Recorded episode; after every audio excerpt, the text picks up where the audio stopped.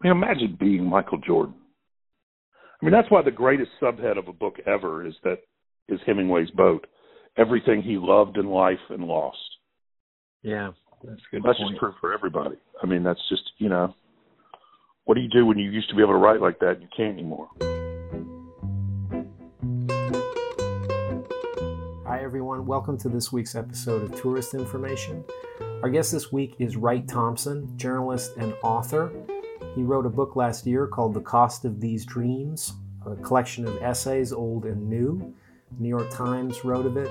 Thompson has written some of the most important pieces of contemporary sports journalism, demonstrating unparalleled insight into the lives of the most compelling figures in sports. I'll tell you a little story before we get going. Four years ago, I found some rinky dink website that had tickets to see Jose Tomas in Mexico City.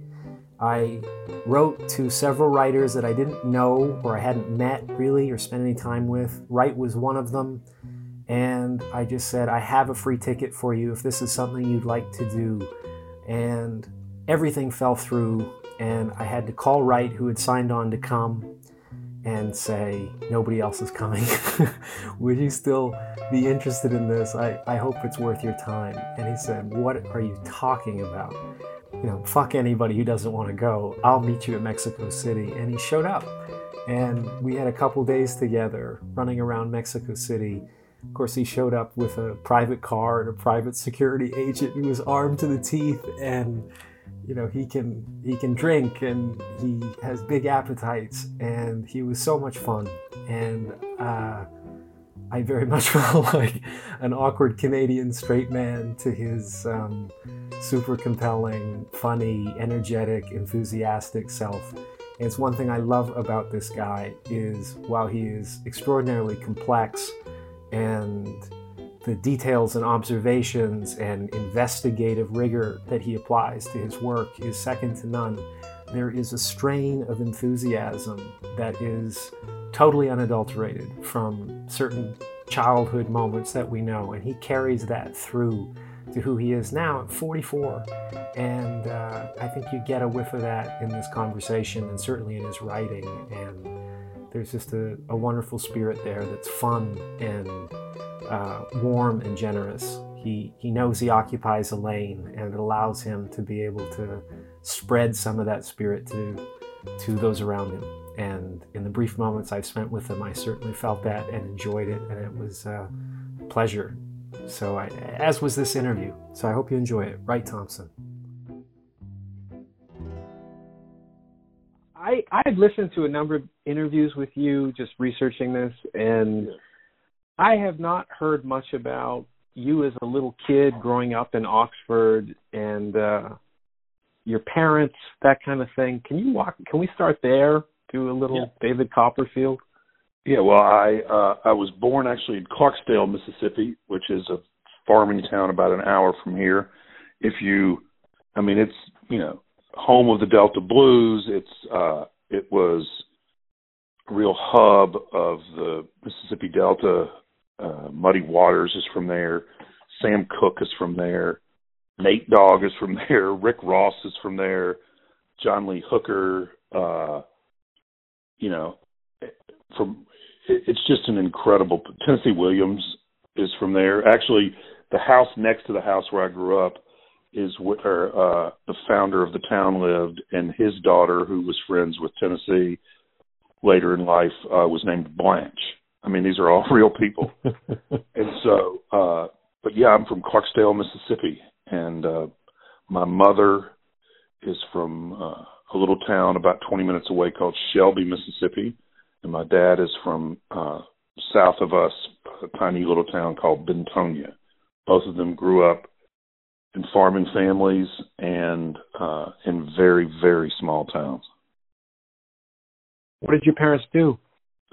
My mom was a. Uh, it's funny because when you say it out loud, you're like, well, that's a pretty great combination for uh, a journalist. My mom was a high school English and creative writing teacher, and my dad was a trial lawyer. Mhm. And then, you know, my dad was a uh, was really political. Uh, was you know big uh, Democratic Party uh, local state and national, big national fundraiser, and so we were always. It was always a house full of big ideas and just really full of books. I mean, I remember I got mono uh, or something, strep mono, when I was uh, in high school, and I was out of school for like three weeks, and I just all I did was read through these books in the house. I mean, it was just a house full of books and opera music. I was thinking about that the other day. Uh, but yeah, just I, I remember my dad had this great stereo, so it was a lot of opera and a lot of Motown. Do you know how they met? Do you know how they fell in love and that got yeah. started? The uh my mom's brother was friends with my dad in college. My mom went to Vanderbilt, my dad went to Ole Miss. And so she was they were she was visiting uh her brother. I think she was just home from Vanderbilt. They just graduated and they met. And when when I mean it's interesting you're saying about the mono. There's a lot of writers, artists who had a period of time where they were bedridden that I think really profoundly forged them in some way. I wasn't That's, bedridden as much as I was contagious, but I did have a I did have a period of it was a, I mean it was the best month of my life. My God, I hated school. But uh I mean all I wanted to do was read the stuff I wanted to read and not the stuff they wanted me to read. You know, I, I mean I, it's when I read North Toward Home by Willie hmm. Morris, which was really important book for me. Uh, I mean, I, I I didn't really know. I had no plan. I had no vision of of or for myself. Uh, I guess I just sort of thought that I would go to law school and come back and run the family farms, or you know, work at my dad's, you know, take over the firm. I don't really know. I mean, just I hadn't really thought about it, and then I read that book by Willie Morris, who was the editor of Harper's, and it was just about that kind of life. And it really, I mean, I was chasing the life as much as anything, you know. I mean, it was, I mean, that really happened then. Uh, you know, it's when I was like, okay, I'm going to go to journalism school. I mean, it's, you know, a plan was born. Hmm. And you're kind of part of the last generation, I'd imagine, with anything like probably what you were dreaming about can ever happen again. Do you think that's true? I don't know, but it, it's definitely a, in danger. I mean, it's really, really hard to make a living at it. Or, I mean, how many of these places are shuttering up right now? A ton.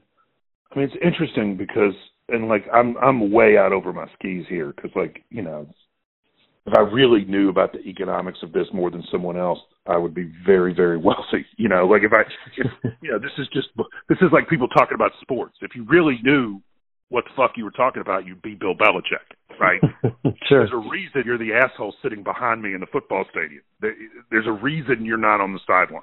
And it's not just that the world unfairly denied you the chance to display your football genius. It's because you don't know what you're talking about. So with all of that said, I feel like business models come and go, right?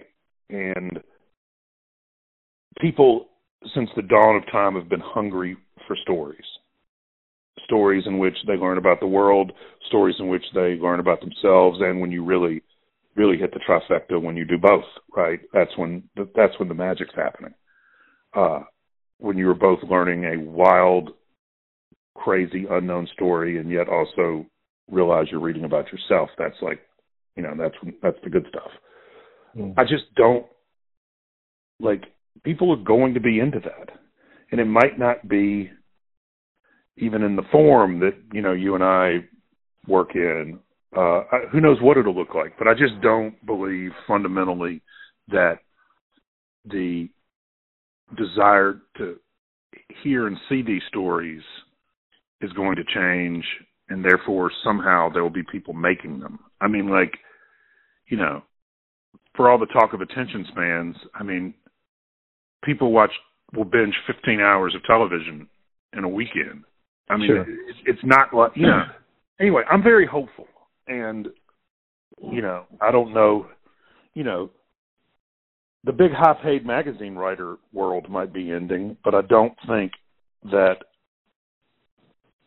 uh, you know, I don't think that that the people who want to tell these stories or the people who want to hear them will somehow be denied an intersection because the economics of one particular business isn't great right now.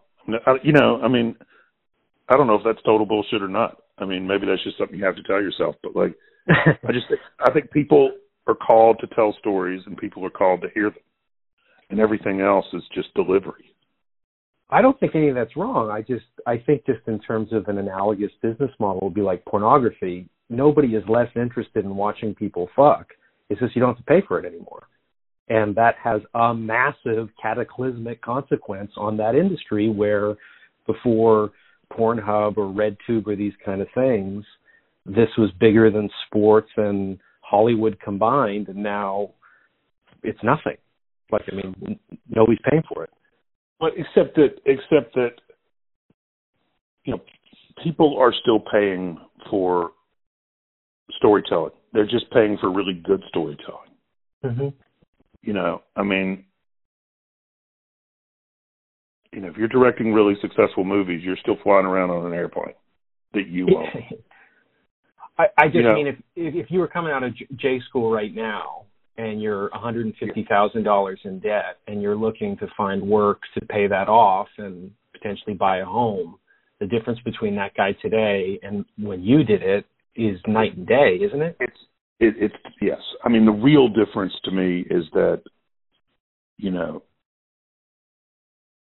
there are a bunch of I mean, the actual work of journalism, right, isn't it's not me writing a profile about Michael Jordan. It's someone who is deeply plugged into the St. Louis, Missouri uh, local politics, who understands what's really going on behind the scenes, who knows who knows who really has power on a school board, who knows, you know, what the major fundamental differences in motivation are between the president and the vice president, who understands when someone's term ends in two years, what that means for the parents of school children and for the taxpayers.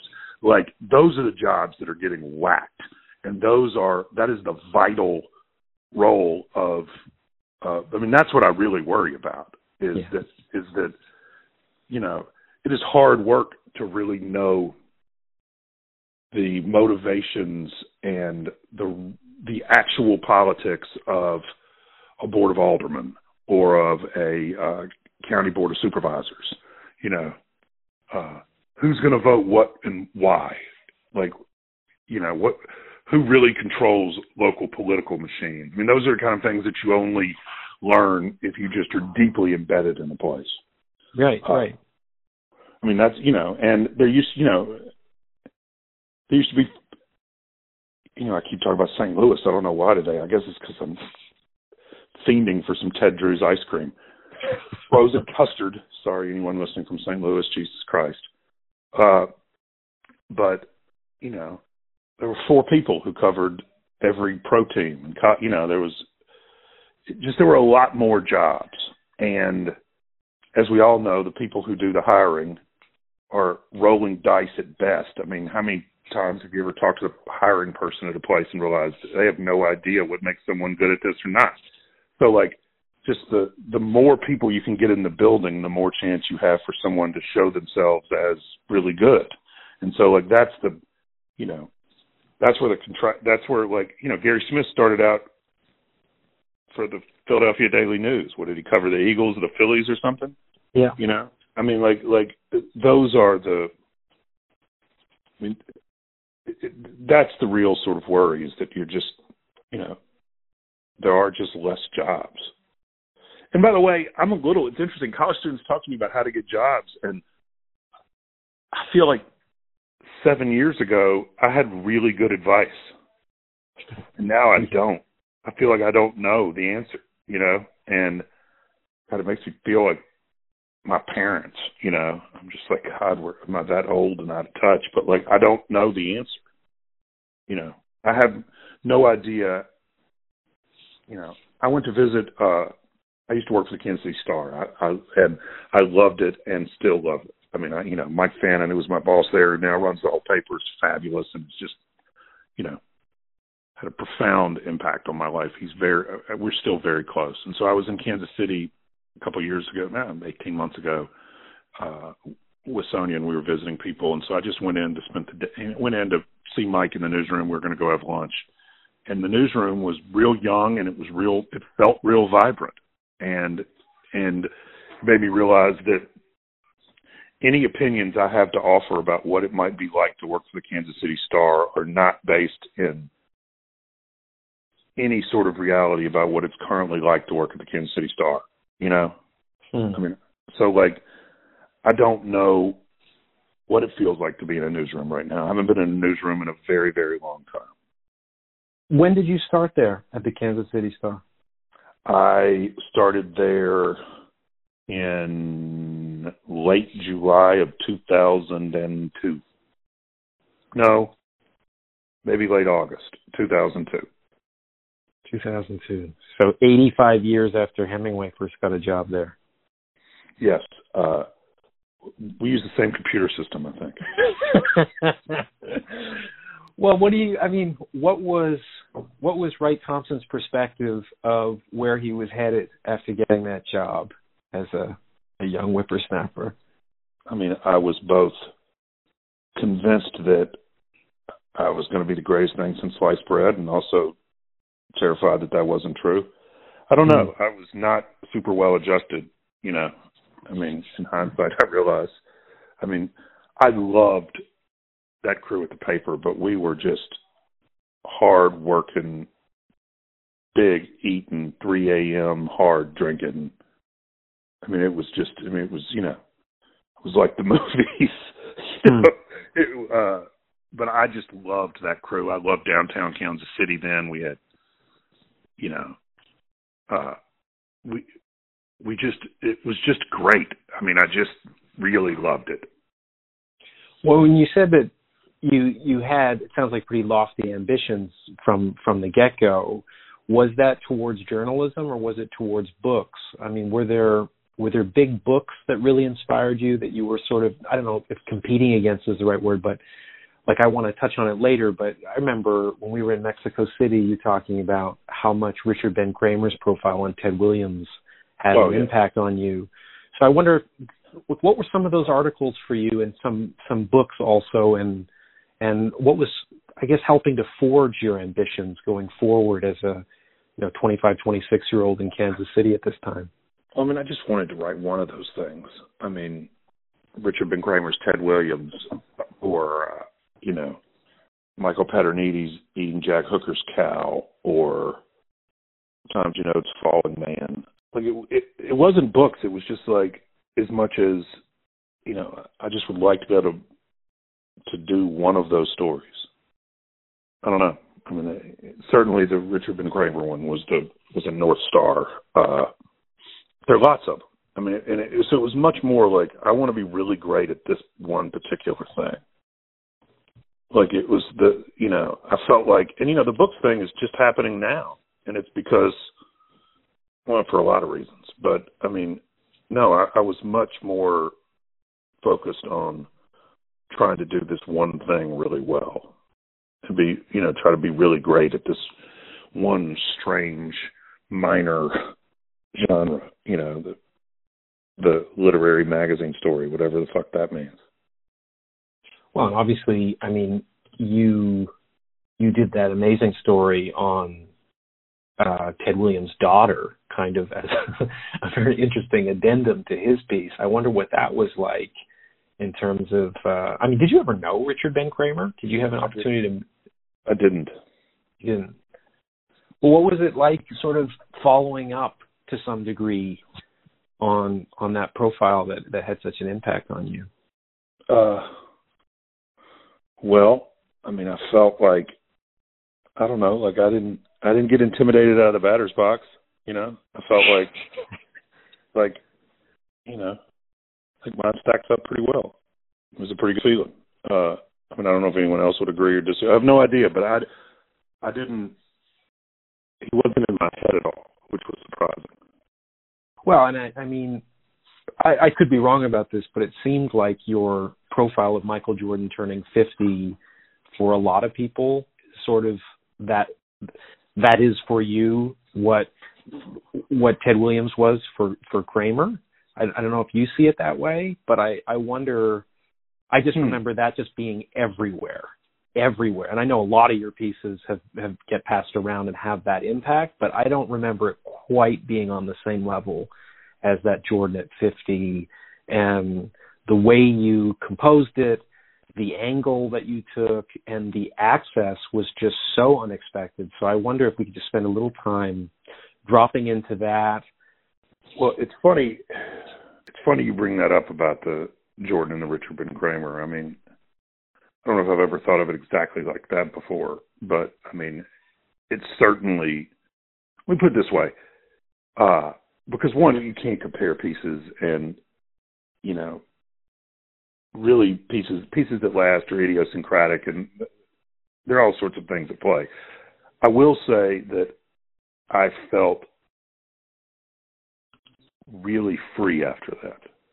Hmm. Like I don't remember the timeline, but I think that I had a pretty good run of stories after that because I just it's hard to explain, but I just felt really unshackled I don't know. I mean, I just was proud that I had gotten, I had talked myself into the room and had what I thought was a, like a really good handle on all of it. And then I just didn't choke. So like everything after not choking felt like gravy. But like I just was proud that like you only get so many swings at some shit like that, you know, and you don't. I didn't fuck it up. So I was, I don't know, that was really confidence building. Do you remember? Do you remember what the real kernel was, where you were like, "Yeah, this is the pitch letter. Like this is the right angle to take." Do you remember the thread in there that really yeah. felt right? Yeah. Yeah. Uh, I I remember the story that prompted the Jordan story. Hmm. Uh, the New Yorker ran a story, a profile of Paul McCartney entitled When I'm 64. Hmm. I was just like, imagine being Paul McCartney and being 64 fucking years old and trying to make sense of your life. Yeah. I was in the Beatles. Now I have to wake up in the middle of the night to go pee. What happened? Do you know what I mean? Like, and he probably wrote it. He probably wrote it when he was like 25 or something too. Yeah, like it must have just seemed like when I'm 140, you know. Right. And so, right. uh, I was immediately just like, well, that's it. I mean, I referenced that story in the pitch letter. Huh. I mean, I was just like, look, I'm like, and and I, I talked about the universality of it in the pitch letter because I was just like, if you're my parents' age and Paul McCartney's 64, it means you are ancient. Right. And so the the idea that Michael Jordan is 50 means we're all going to die, buddy. and that's really what the story's about: is that we're all dying. Right. And that none none of it matters. Uh so like I mean that I remember that very clearly. Well, and and I mean it seems like a big thread for you in a lot of stories. The way you gain so much purchase on these people is it is this connection you have with your own father and and I don't know if it's projecting it onto others, but understanding how other people might have as profound a connection. Now obviously we all have a pretty profound connection with our parents or the absence of them, but I wonder if you could just speak to that. I've never really heard you asked about that directly. Um, just how how much he looms over you and and your work. Well, it's interesting because I mean I don't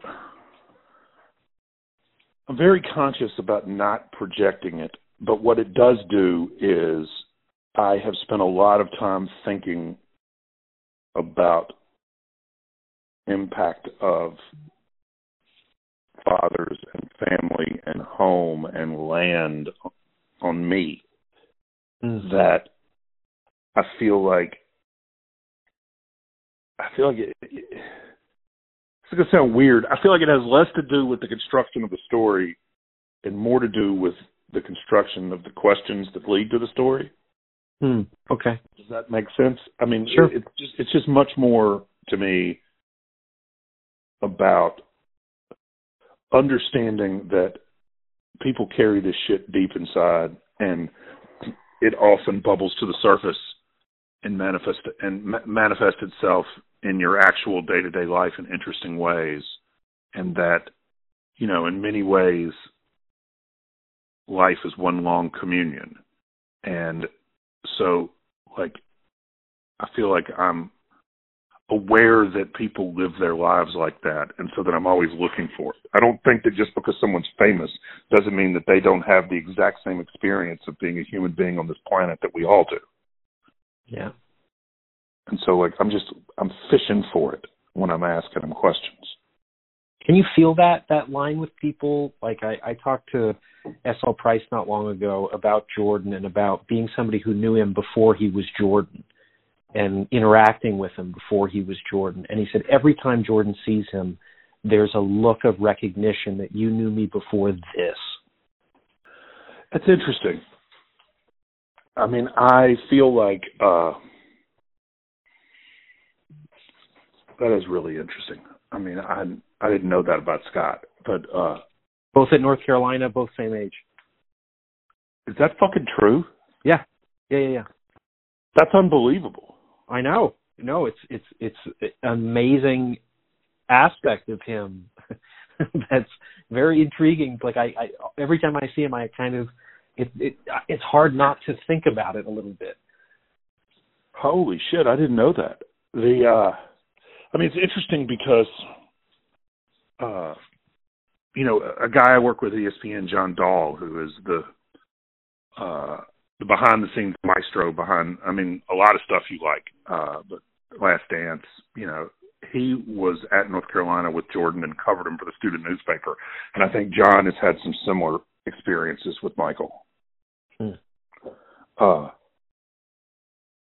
you know I mean imagine being Michael Jordan can't imagine imagine having been Michael Jordan I mean that's why the greatest subhead of a book ever is that is Hemingway's boat everything he loved in life and lost. Yeah, that's good. That's point. just true for everybody. I mean, that's just you know, what do you do when you used to be able to write like that and you can't anymore? Well, yeah. Is that a big theme for you? Loss, death? Is that always not death? I'm not. No, I mean movement through person movement through time in your own life is interesting. Inflection points. I mean, it's like, you know, some people are really obsessed with death when you've read those. That's not my thing. I mean, I'm much more obsessed with. I'm like right now. It changes. I mean, right now, I'm really obsessed with sort of historical levers that cause people to do things that they don't even really understand the forces at work in their actions. Hmm. Like I'm really into that right now. Uh, you know, you talked about history of flight. I mean, I was I wanted that to be a story of. I mean, essentially, what that is is the story of one piece of land four times. I mean, if you really look at it. And so I was interested in the sort of what the multitude that Jordan carries inside of him. Sort of how you cannot, if you just view Michael Jordan as if he, if, if you view Michael Jordan as if his life began the night he made that shot in the Superdome, North Carolina, or when he took off from the foul line or when he first hugged that trophy, then you have no shot of actually seeing him at all. And where do you where did you see him? Where when you look at when you shine your light at him, where do you see him living? I mean, when I I just think the the, the key to understanding Michael Jordan is to is Highway 117. I actually have the map on my desk right now. Highway 117 runs up uh, Skipper's Corner, Hassel, Castle Hayne, Rocky Point, say Burgaw, up to Wallace and Teachey, like Holly Shelter Swamp and Angola Swamp. I mean, it's just sort of a diamond of land bracketed by 117 on the west, by the boundary of the Holly Shelter Swamp on the east, by Highway 17 on the south, and say up there to what's that? like mm. whatever that Highway 41 uh, around there. I mean, like that's where Michael Jordan comes from. I mean, five, six generations in that small piece of land, and like, you know. Anyway, I'm just really into the idea that we are that we are always everyone who came before us. Yeah, that's an interesting idea. I definitely I know what you mean about the the sense of communion. I often think when I'm in a jam, how did my grandfather with four kids navigate the depression? How did he yeah. how did he deal with his son at 16 having a tree fall on his head in front of them and load that body into the back of his truck and drive 2 hours thinking of what to say to his wife about dealing with this and I just I have never confronted any problem remotely close to that. No. No, no, no. I mean it's just crazy. Like you know, we are very soft as a people. Uh, in some sense. I mean, in other ways, we deal with things that are that they couldn't have even imagined. I mean, the emotional turmoil of the inability to control your reputation, sort of driven by social media. I mean, things that you know, people used to have fucking duels over their reputation. Not that long ago. you know, like, like I, you wrote a nasty letter to the editor about someone and they shot you. They didn't go to jail. That's not that long ago. you know what I mean? Like like that's really not that long ago. And so, you know, the threat of physical violence, I mean, you just couldn't say some shit to somebody or about somebody because they would beat your ass. Yeah. And so, I mean, you know, so yes, there's a way in which we're much softer than our ancestors, but you know, we also are dealing with things that they just couldn't even fathom. I mean, it's interesting. M- multiple things can be true at the same time. Do you think that there's there's a distinction that I heard raised once about the movie Boyhood? Did you see that that Richard Linklater film? Well, so they I think you know the premise. I know what it is. Yeah they spent whatever it was, five years old to 17 and coming in every six months to, to get some footage of this kid. But I heard somebody put it in a way that I thought was really interesting that seems to dovetail a little with what you're saying, which is all of Linklater's films, this one more pronounced, but all of them really are fo- focused on two things about the experience of being alive is how we move through time and how time moves through us. And I'm not quite sure what that distinction is, but I do. I am aware there is a distinction between those two things. Well, I mean, what's interesting. Uh,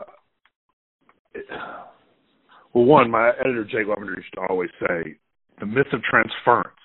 Like just because it felt some way to you to be there doesn't mean it feels that way. It's sort of like filming over ten years. Doesn't that defeat the whole purpose of acting? You know yeah. what I mean? Like, isn't that the whole point? That like you're able to tell a story with people able to channel. Like, I don't know, but no, I mean, Dazed and Confused. My God, you know, I mean, that's that movie is all about those two things: how you move through time and time moves through you. You know, what?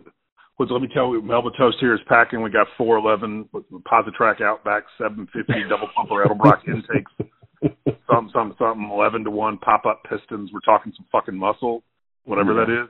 Yeah. I mean, you know, uh I mean, uh, smoking the joint at the fifty yard line. That whole movie is about that. That whole movie is boyhood. Right. Uh, it's interesting. What? Party at the Moon Tower. Everybody's going to be there. Oh, it's amazing, and the fact that it's just one day with no plot on top of it. I mean, Jesus.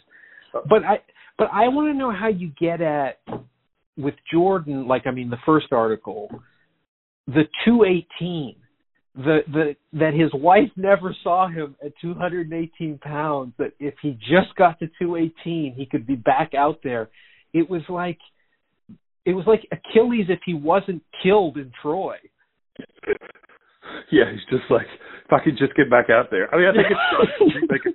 I think it started with me making fun of him for being fat because he just got off his vacation. Like, goddamn, man. He was big. I mean, when he was not really, but he just been drinking a lot of tequila and had that post vacation bloat glow. Yeah. Uh, but anyway, I don't remember what it was. But I mean, stuff like that always comes from just treating them like you would treat your friend. It's like, mm. God damn, man. Eating a bunch of ribeyes, drinking a bunch of tequila, huh? Huh. Or just probably a joke. How much weight you put on in that boat, dude? You know, I don't remember honestly what got it, but I'm sure it was something like that.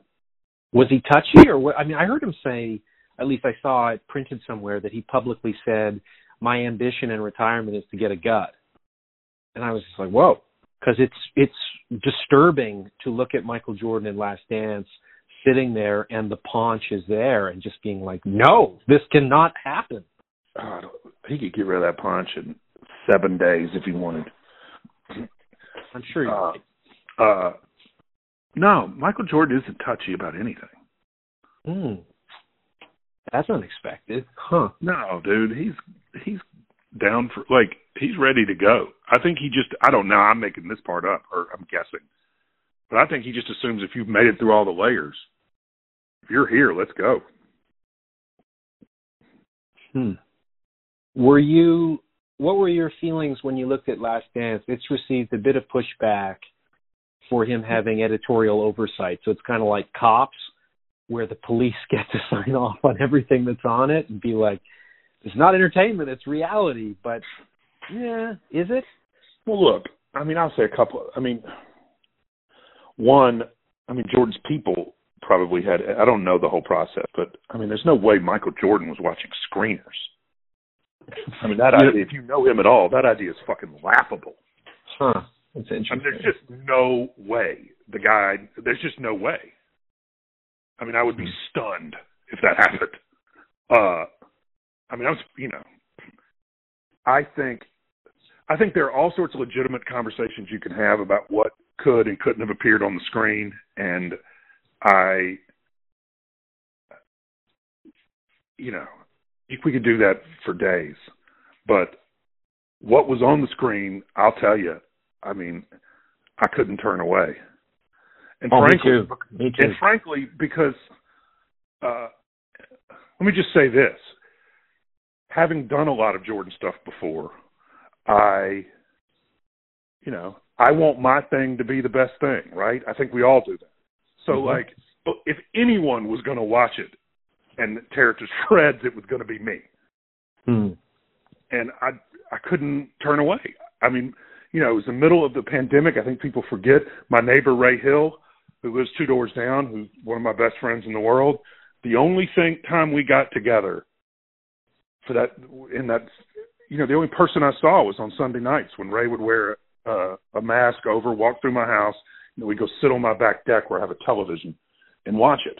And like you know, God, Michael Jordan made people forget about the Tiger King.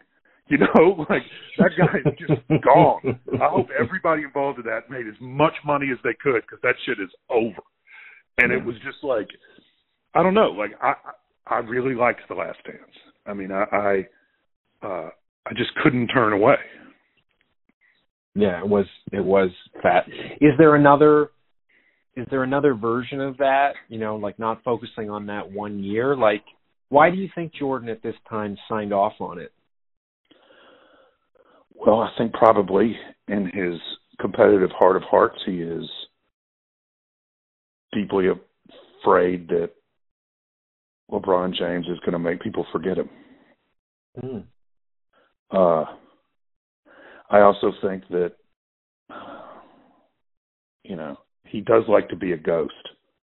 Uh, and I don't know why he did it.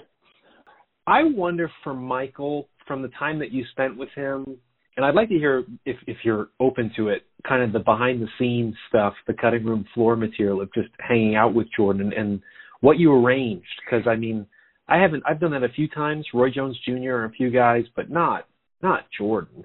Um, but I wonder for Jordan what Kobe's death must have been like because, as you pointed out, Jordan said it a lot. He always thought he was going to die young, and here is this somebody who idolized him the way Kobe did. That that's what happened in such an odd, shocking way.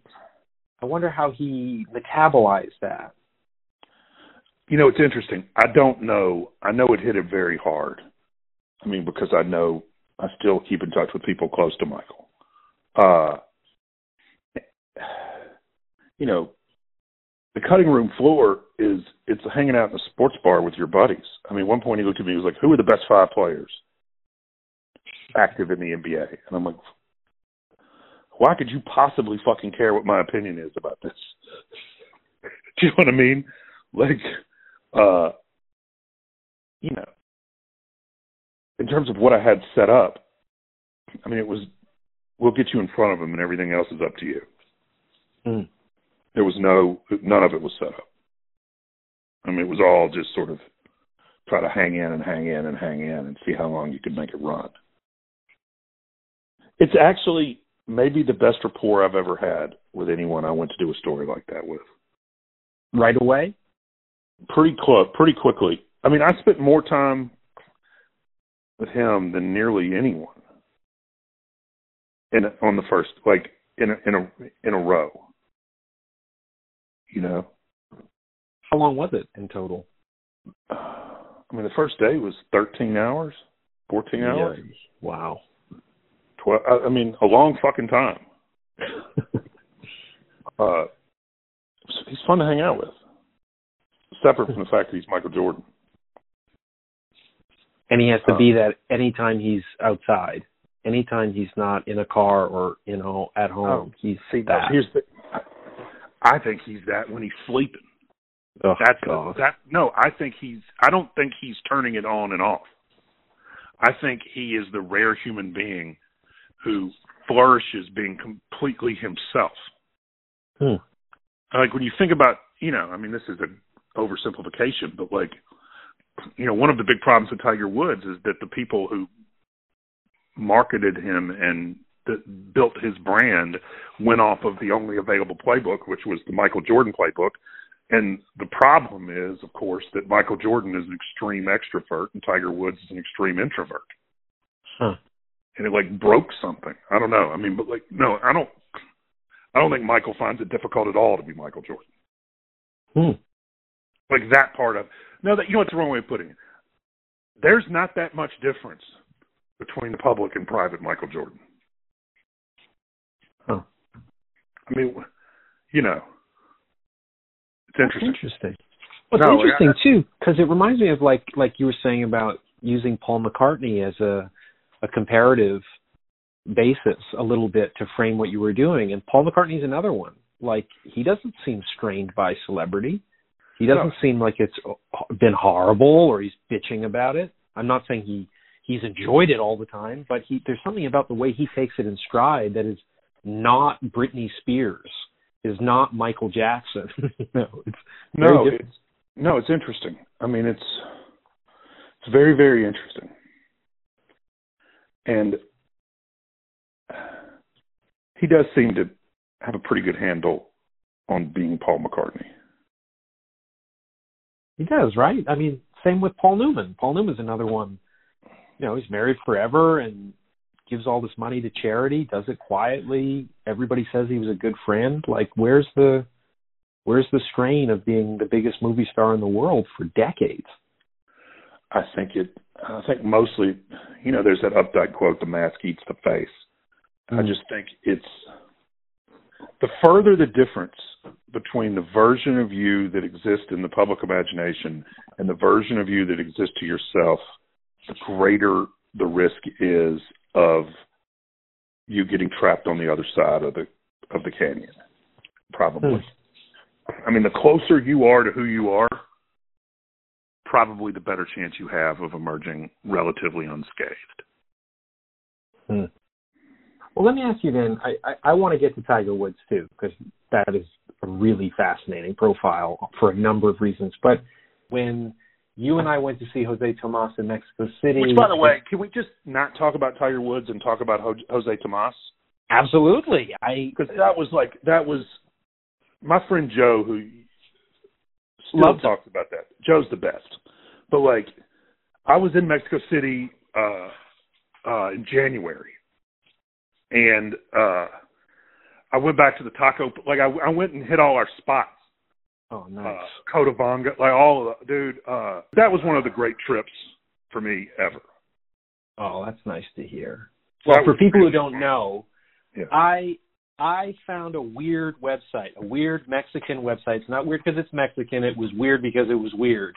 That said, Jose Tomas. That when the tickets become available at 12:01 a.m., you can buy a maximum of six of them. So I bought six tickets for about 30 bucks.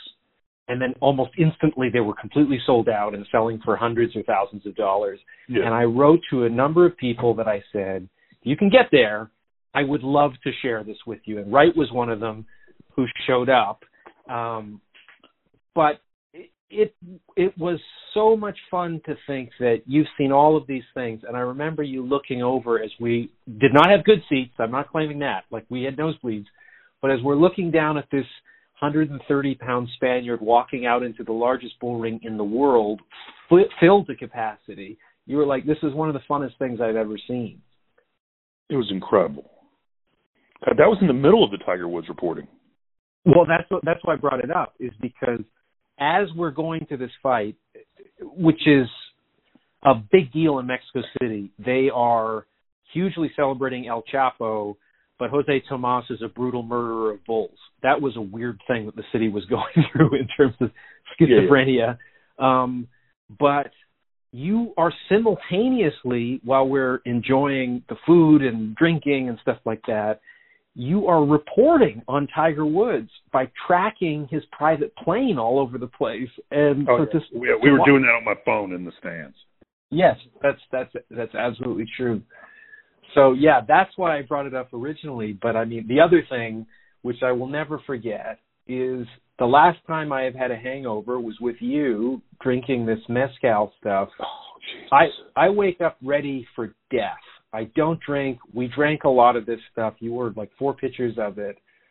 I trek nearly throwing up past all of the fried meat and everything. All those great street street food stands are everywhere to get to the Four Seasons Hotel to discover you seated in like the Garden of Allah or wherever the fuck it was in the courtyard with the Sunday Times, uh, Romeo and Juliet cigar, I think two pots of coffee and two plates of bacon, looking so fresh. It was just like like Minnesota Fats in the Hustler. Yeah, don't fuck like, with me. Don't fuck with me. I was ready to go to the bullfight. you're ready to go, and I'm like, I'm ready to die. I'm ready to check into the hospital, and you're like, let's go. And within two hours, you're like, you know, I could use a little nibble of something. How is this man possible? He's not performing. This is just this is just a, a fucking weekend. How did he do this? No, dude, we were we were going strong. By the way, do you remember that crazy weird party we went into the the like bullfight hospitality before the bullfight across the street? Yeah, like it was everybody in Mexican society that somehow you got us into. No, but like the thing I remember is we were sitting at that round table eating and drinking beers. That's the first time I ever said the tiger story out loud to someone. Oh, interesting. I like how that. it was going to go. Because Joe York was sitting there, and Joe's a huge golf nut. Hmm. And so it was the first time I sort of laid out what eventually became the arc of it, I think. Interesting. I just want to know what that was like and what response there was from the man himself, because that was an undressing of somebody. Not that it had a negative intent, but that was like the Jordan thing in in the holy shit kind of way. How did Wright do this? Well, the you know the reaction was interesting. Uh, there was none. I, mean, I heard later. I heard later that uh, I had been on. I was on Sports Center or one of those shows, basically almost defending Tiger. Someone was like, like, like he owed fans something as opposed to just living his life. And I was like, man, he doesn't owe anyone anything. And someone later told me that Tiger was on his airplane that day watching me defend him against whoever it was. And I was just like, mm. it's so weird. Uh, you know, I've never met Tiger Woods, right? Never I mean, met I've him. Met no, him. I've met him, but I've never like, not really, you know. Like, so I just have always imagined Tiger must be at home, like there's that son of a bitch again. Like, Ah. like, like I've just always imagined he'd be like, this motherfucker. Leave me alone. this is he only like anyway. I just always imagined he must just be like watching Sports Center in his bike, you know, his gym at home. He'd be like, God, this son of a bitch again. Anyway, uh, but like again, that's like Zen is butts and seats. That's just months and months and months and months of phone calls. really? Okay. I mean, that's all it is. It's just, you know, the style of reporting, which is I'm going to call every human being you've ever met.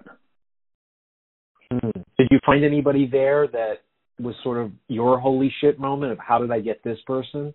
I mean, uh, there are 20 of those. I couldn't There are believe it. 20 of know? them. Huh. I mean, it was just like, you know, because I just did sort of. All right, he was here. Now, who all would have? You know, okay, he was fishing. All right, that means there would have been a captain. That means there would have been a guide. That means there would have been a mate on the like. You know, it was all of that. Let me find everyone who was there. He's scuba diving. Who puts air in the tanks? You know, Well, and did all- somebody somebody like him compared to Jordan also because I think you're right that it was like he was cookie cuttered into Jordan's identity, but it's like he's fucking porn stars. I mean, I don't know if Jordan cheated on Juanita. I've not really heard much about that. It didn't seem like he was out there running around a lot. I mean, I know a lot of these guys at that level they do, and it can be discreet, but Tiger, when that was all disclosed, I mean, like I mean, it was a whole episode of South Park of of his wife beating him, dude, I forgot about that episode of South Park. which is amazing. what, what do you think those guys?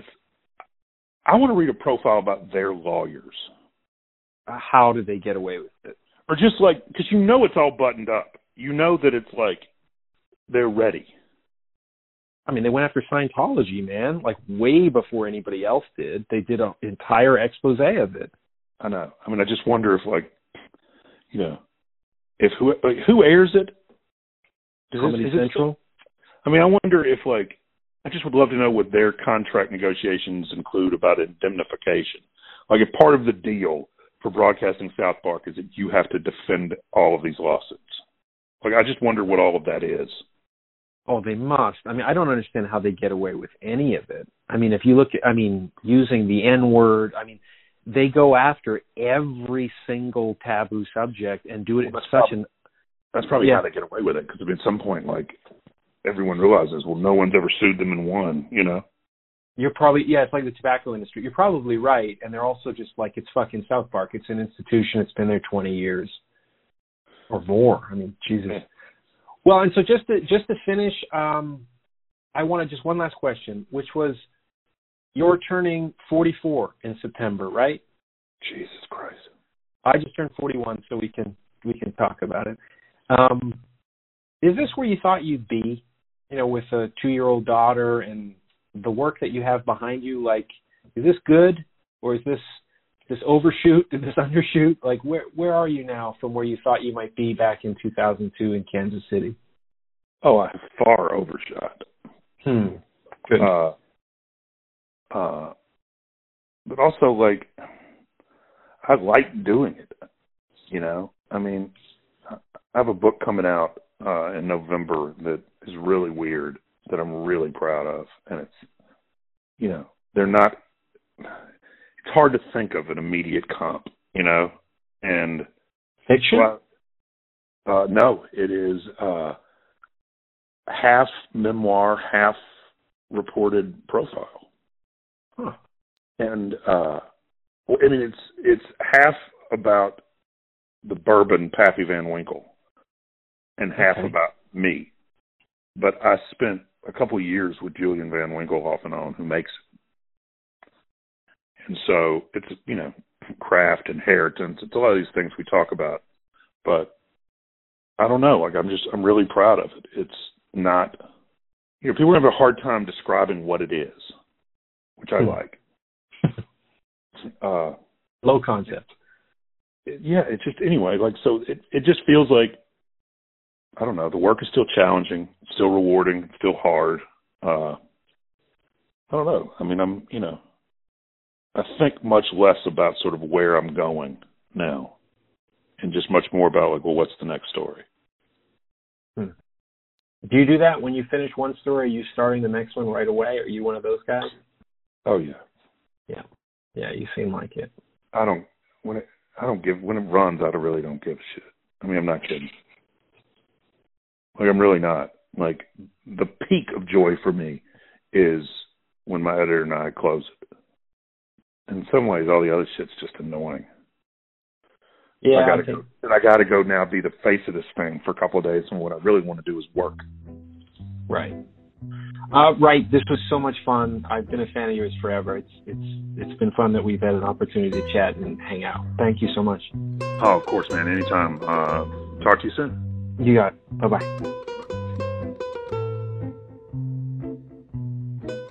Thank you for listening to this week's episode of Tourist Information.